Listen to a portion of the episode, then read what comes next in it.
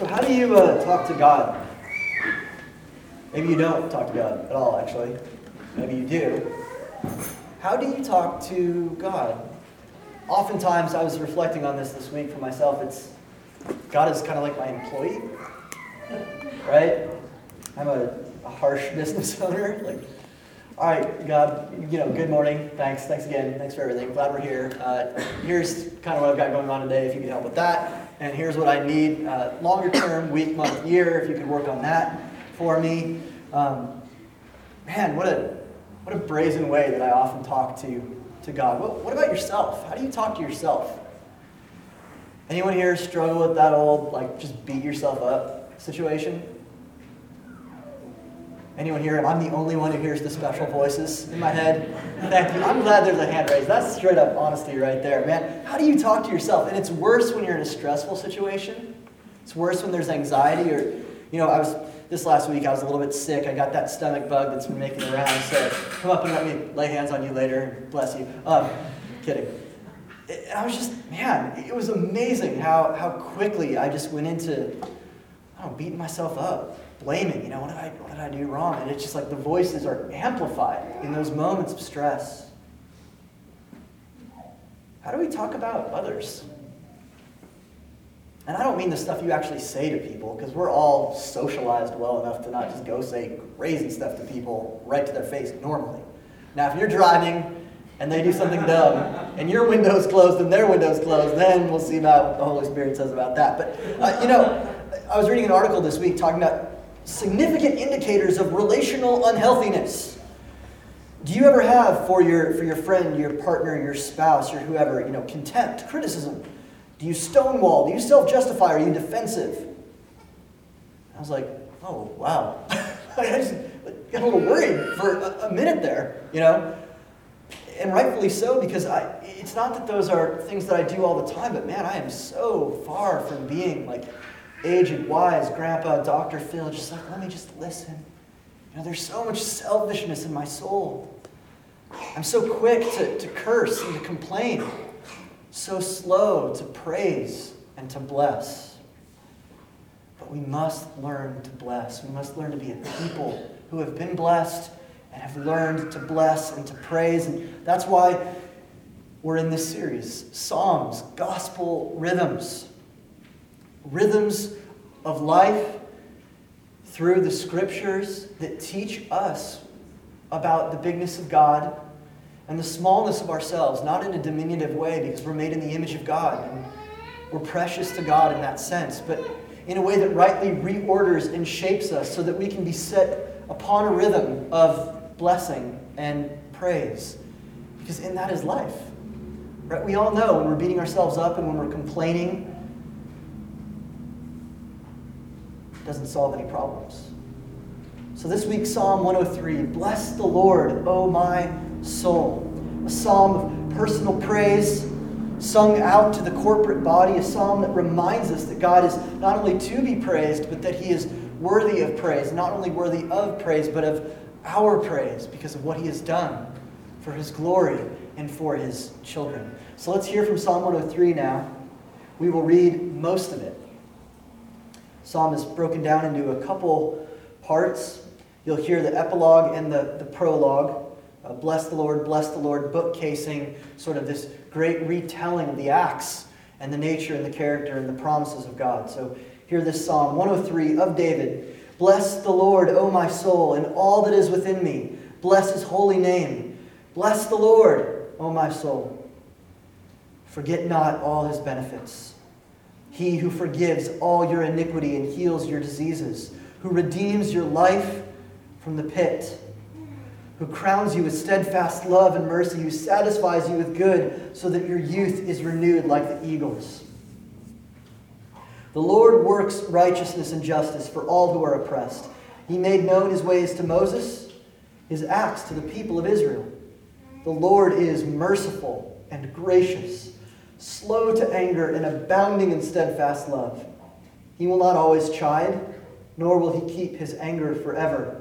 He does not deal with us according to our sins, nor repay us according to our iniquities. For as high as the heavens are above the earth, so great is his steadfast love toward those who reverence him, fear him. As far as the east is from the west, so far does he remove our transgressions and sin from us.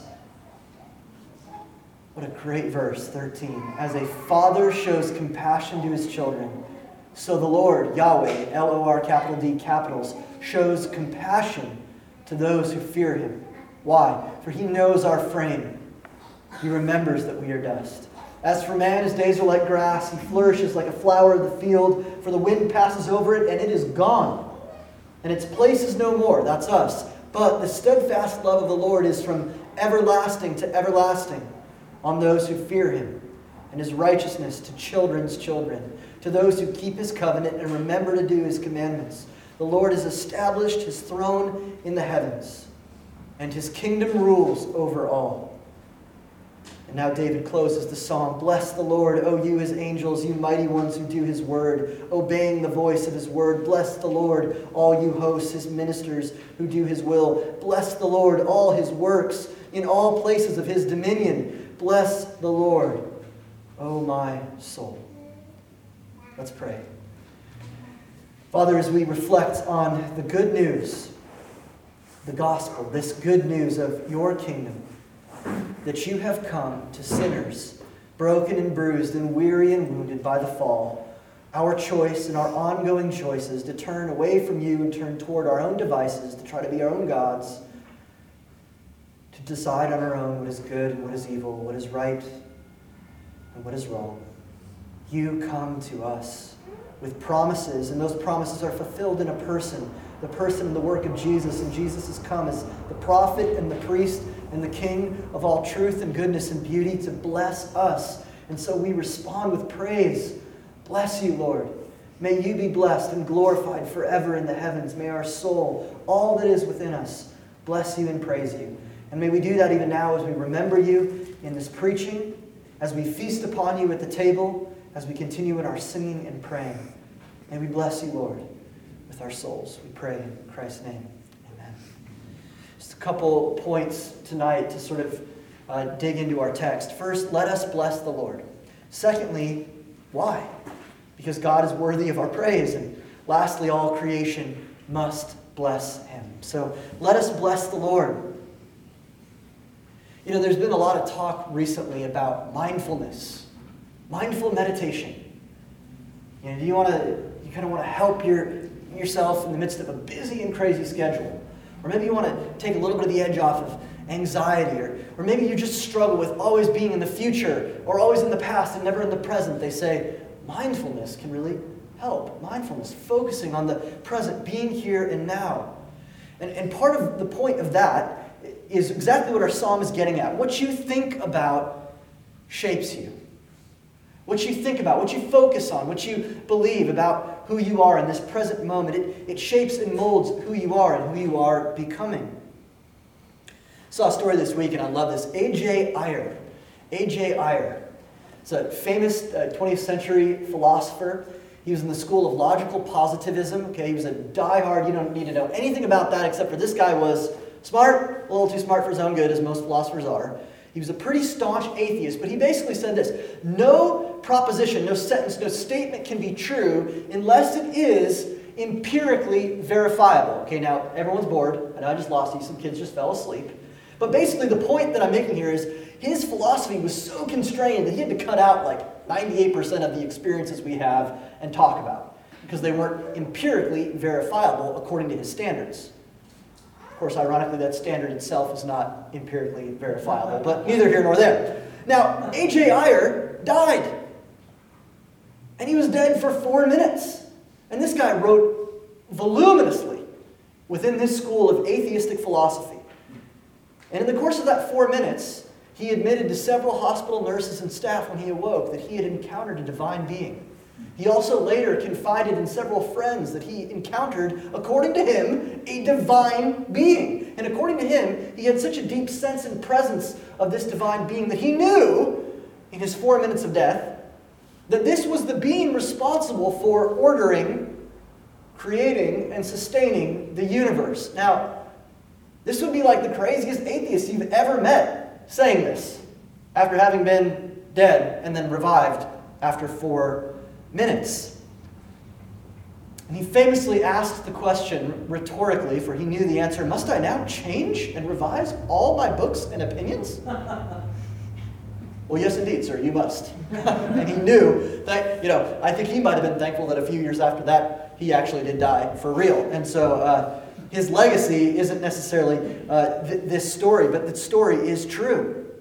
When we praise God, we encounter God. And when we counter God through praise, what happens? God changes us. To meet with God in praise and worship, to call upon your soul, to preach the gospel to yourself. Bless the Lord, my soul. To encounter God, it changes you. It's to encounter the divine being, it's to throw away all of your old opinions and books and to see something greater than yourself that cannot be denied, it cannot be moved around. You don't move around it. Indeed, it shapes and moves you. So let us bless the Lord. And we're told right in the beginning who we are to bless. This is a command, but it's not just a, a command, it comes with content and instruction and a promise. Bless, as we've said before, has the implication of praise. The Hebrew word for bless, if you go to Israel and you go on one of these you know, camel rides, you get to hear the dude with this little stick whipping at the, whipping at the knees of the camel saying, bless, bless, bless in Hebrew, because the idea of bless is the idea of serving or praising. Basically, do as I'm asking you to do. Bless me, respond to me through the service of praise. That's what it means to bless the Lord. And the Lord is who's in mind here. In fact, throughout this psalm, we, we see this divine name, L O R D, all capitals, Yahweh, I am that I am, the great covenant divine name of God. The name of God and all of his promises, the object of our faith. And not just some abstract object of faith, but a person who acts on our behalf. And we are to bless, praise, and serve this God who is the creator of all things, the universe, and holds them together by the power of his word with our soul.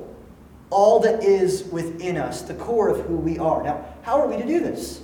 It's so amazing that David writes this psalm with exclamation points.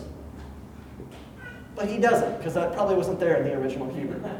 But the exclamatory nature of the psalm is well known. And so these translators have done well to put in exclamation points. Bless the Lord, O my soul. It's a command that he is crying out to achieve. He is preaching the gospel to himself. And this is what we must do, brothers and sisters, on our good days and bad days. The gospel is for those who are far from Jesus to call them to Jesus, and it is for those who are united to Christ and in Jesus to be reminded of who they are. And it's not contingent on our feelings or our situations. It's not situational. It's not circumstantial. It's normative. It's universal. It's always true for us. Why? Because God's love is always true for his children. It cannot fail. It cannot fail you. Now, this blessing of the Lord, this praising, it might look different based on the estate that you're in. Look, we did Psalm 73 a couple weeks ago. Praise the Lord might be coming to God with complaints and frustrations and doubts and needs, but you're still preaching the gospel to yourself. You're still going to God. So preach the gospel to yourself and prepare yourself for praise. Preparation is important. We learned this last night at the guys' night. Do not be like me, all right? Do not be a dude. I remember, you know, Caitlin was like, So, how are you going to cook this bacon? And McGinty showed up with like 80 pounds of bacon from Costco. He went crazy. How are you going to cook this bacon? Just throw it on the grill. Obviously, you know, throw it on the grill. How are you going to do that? Just want to throw a little foil down. Apparently, me and fire, yeah, at least I have my beard after this one. Okay, but we had like a nine foot grease fire torch in my backyard. Like the Garden of Nero, not really, Mom, it wasn't nine feet, it was more like three feet, okay? Um, but it was intense. Like Chris Davis, he got a little nervous, he took charge. Okay, we got the fire extinguisher, we were good. No one doused it with water. But, you know, that's one of those things, Greg, bless my soul. Uh, prepare. We have to prepare ourselves, whether it's cooking bacon for guys' night or whatever it is we're doing, but especially when it comes to praising God. You can't just come flippantly. We must preach the gospel and we must prepare ourselves as for battle. Right? Because the days are going to get long and difficult. We must be prepared. And where are we to praise God? Obviously, in all of life. But what's interesting about this prayer is it's a personal praise that is also a public dialogue. By spurring himself on, David motivates others. Our praise motivates others. That is partly why we praise in song together. And we don't just, you know, all right, everybody just go have your worship service in your own personal closet. Then we'll come together and just, you know, hang out and have a meal, talk about it. No, we praise God together because sometimes there are folks with heavy hearts and heavy heads that can't seem to be lifted up. And our praising God together helps motivate the praise in others. It's the nature of the immune system. The church is a body. We are to be for each other white blood cells when that is necessary. We are to help the body heal itself. Where should we do this? In church, obviously, but also wherever we are. Whether we eat or drink, we do all for the glory of God, lasting glory. This is why I was so encouraged by the, the ladies' ministry and the guys' night and this great little kids' business fair that happened yesterday. And yes, I still owe Kayla Murray $2 for her awesome 3D printed stuff that she made. It was super cool. I mean, where are we to do this praise? Not, not just in the church building, but everywhere. Everywhere we go. Together, for each other. Why? So the bulk of this psalm, right, from verse 6 basically all the way down to verse 19, are reasons why we should praise God. I just want to hit on a few highlights here. First, it's worthy of asking what makes a thing worthy of praise? What makes us praise the things that we do praise in our lives? That they're lovely, they're full of hope and beauty, they give us joy, they're full of great expectation. They're the sort of things that we cannot help but speak about these things when we have seen them and heard them. A new girlfriend, a new spouse or boyfriend, or a house, or a new car, or anything, a, a flower in the field. Psalm 103 is like that. It's almost like a romantic poet just gushing and effusing praise. It almost feels overboard. It almost feels overboard, but don't mistake, it's not romanticism and it's not overboard. It only feels that way for us because too often our God is too small. There are infinite reasons to praise God. Here we have 22 verses worth, but we could easily go on for 22,000 years. It's not too much. Seeing God as He is, David comes before the Lord in worship. He comes before the Lord in his memories of all that God has done. Father of Abraham and Isaac and Jacob and down to Moses, and remembering how God has been faithful to his people, and praise overflows. For three main reasons. First, because of who he is. See in verse 2 through 5, he forgives, heals, redeems, crowns, satisfies. If you read through these things, I mean, aren't these everything that man longs for. We sang about shalom, right? Shalom means peace, but not just peace like, okay, we don't want a war to be fought anymore, we want peace, but holistic renewal of all things peace. All things will be made new. Someday Jesus will wipe every tear from the eyes of his children. He will remake the heavens and the earth.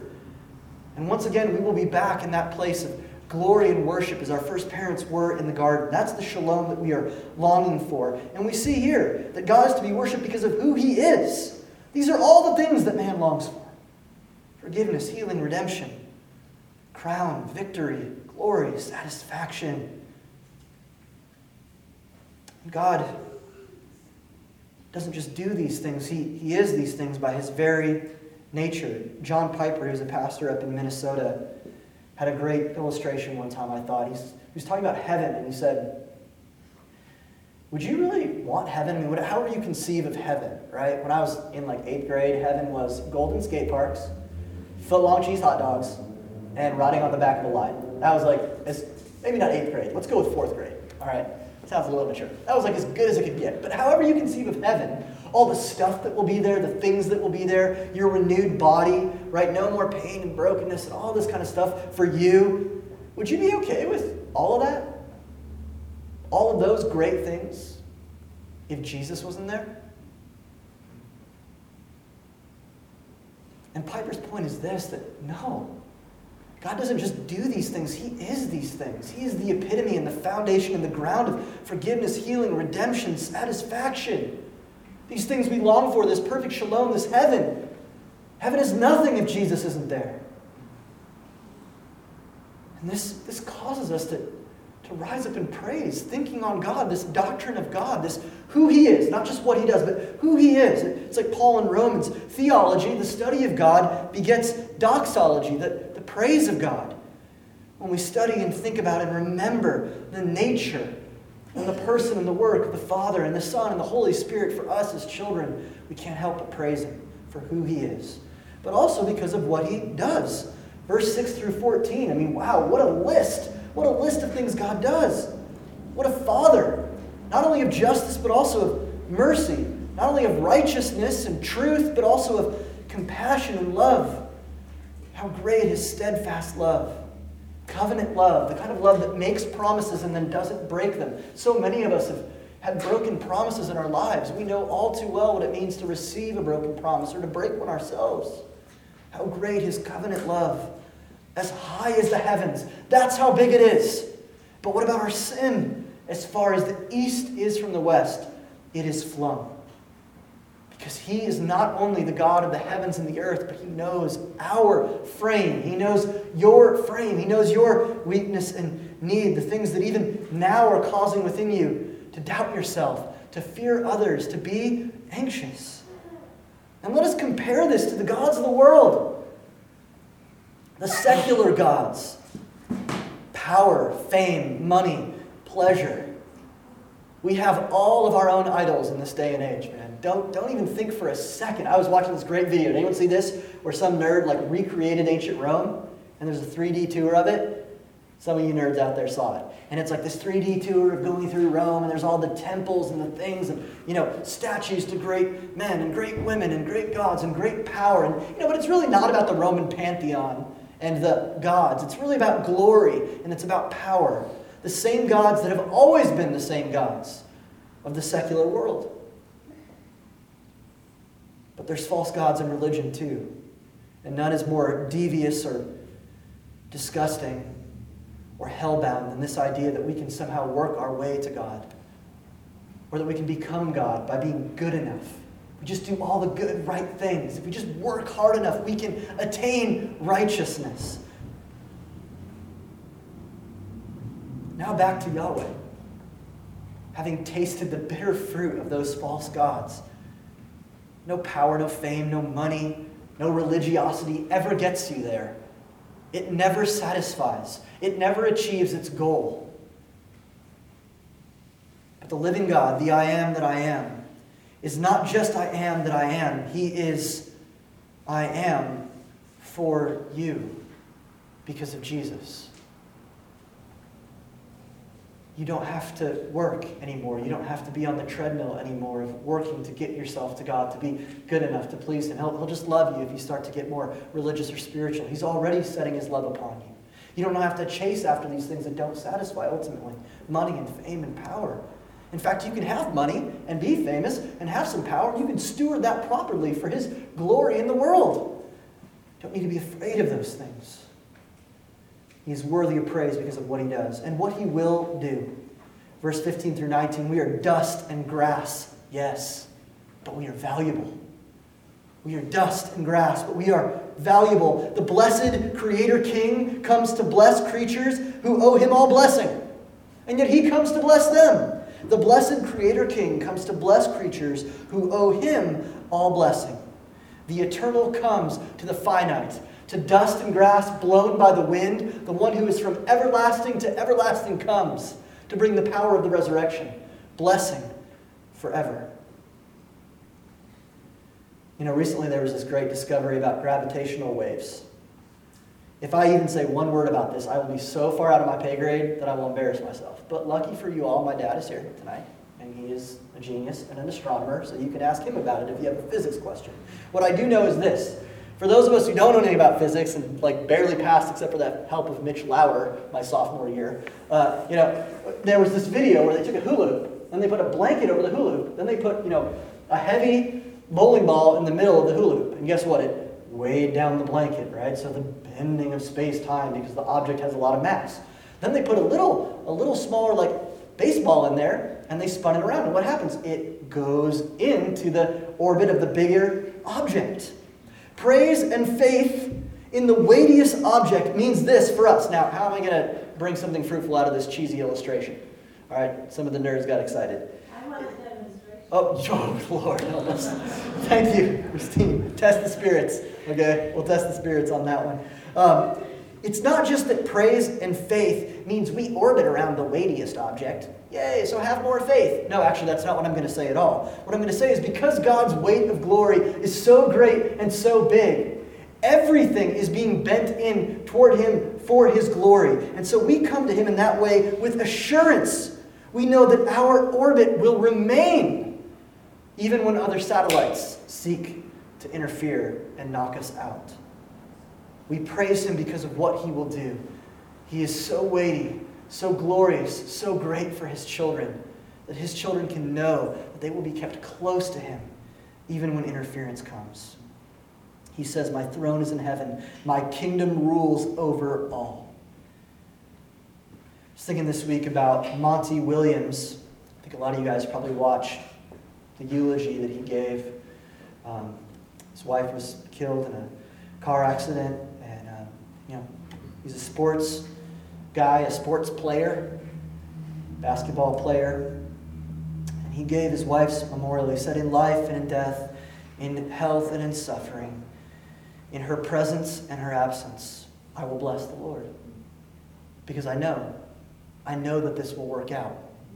And it's not just some, you know, some guy who's who's wounded and has to just cling to, you know, like this imaginary spaghetti monster, like I just need to feel better. No, no. The opposite of that. It wasn't any sort of irrational clingings. It was faith with reasons. Here we have 22 verses worth of reasons. Faith with reasons, clinging to what he knew was true. And so all creation must bless him. We end here with this famous verse by Abraham Kuyper. Not a Bible verse, but something he shared in one of his lectures. It's been butchered many times, and so I looked it up to make sure I got it right. There is not a square inch in the whole domain of human existence over which Christ, who is sovereign over all, does not cry, Mine. Jesus owns it all, Jesus paid it all, and he must receive his glory. From angels to hosts, ministers to places in dominion, this is the last four, five verses of the psalm in all levels and realms of the heavens, from the created order to humans to angels to ministers, in all of these places, even down to us, praise must go forth. All creation must bless the Lord. And so, church, we are to bless Him in word and in deed. We are to bless others in the Lord, our friends, family, church. We are to bless and lay on hands. Literally, I remember my friend Justin was telling me about uh, you know, before I had kids, he said, every night I go into my children's room and I put my hand on their head and I bless them. And I heard that, I was like, oh, that's kind of weird. But now I'm like, that's really cool. Because in the same way that your children hear it, they feel it, and it's, it's the same as giving them a big hug and saying, I love you. We must bless people like that in our words and in our deeds. We must learn all the love languages so that we can sacrificially serve and love those around us. We must not only learn love languages, but we must learn all the languages of the world so that we can go and be sent to the world. Because the mission of God, the church exists on mission in the world because there are still places in the world that do not know this Jesus. They do not know how to bless the Lord. If you're in the church, we need to have night vision goggles. We need to have night vision goggles so that we can see the needs of those people around us. Because what happens, right, guys? We come to church and we may have needs, but we don't really like to talk about them. One or two people may know, but we like to keep stuff kind of secretive. We need to have night vision goggles so that we can truly see the needs that exist in our body.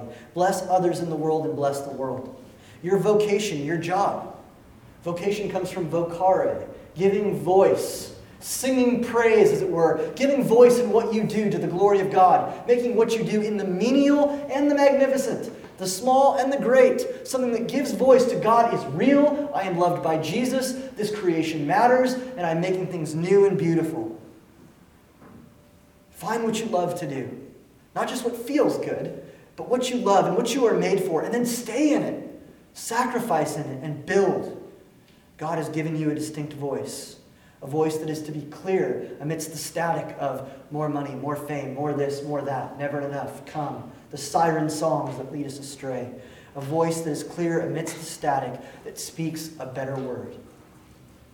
Bless the Lord, O my soul. Bless the Lord, all of you. Bless the Lord with all of you. Receive his blessing, which is Christ Jesus for us. And then go in the name of Jesus and do likewise. Let's pray. Lord, we thank you for your word to us this evening. We pray that you would remind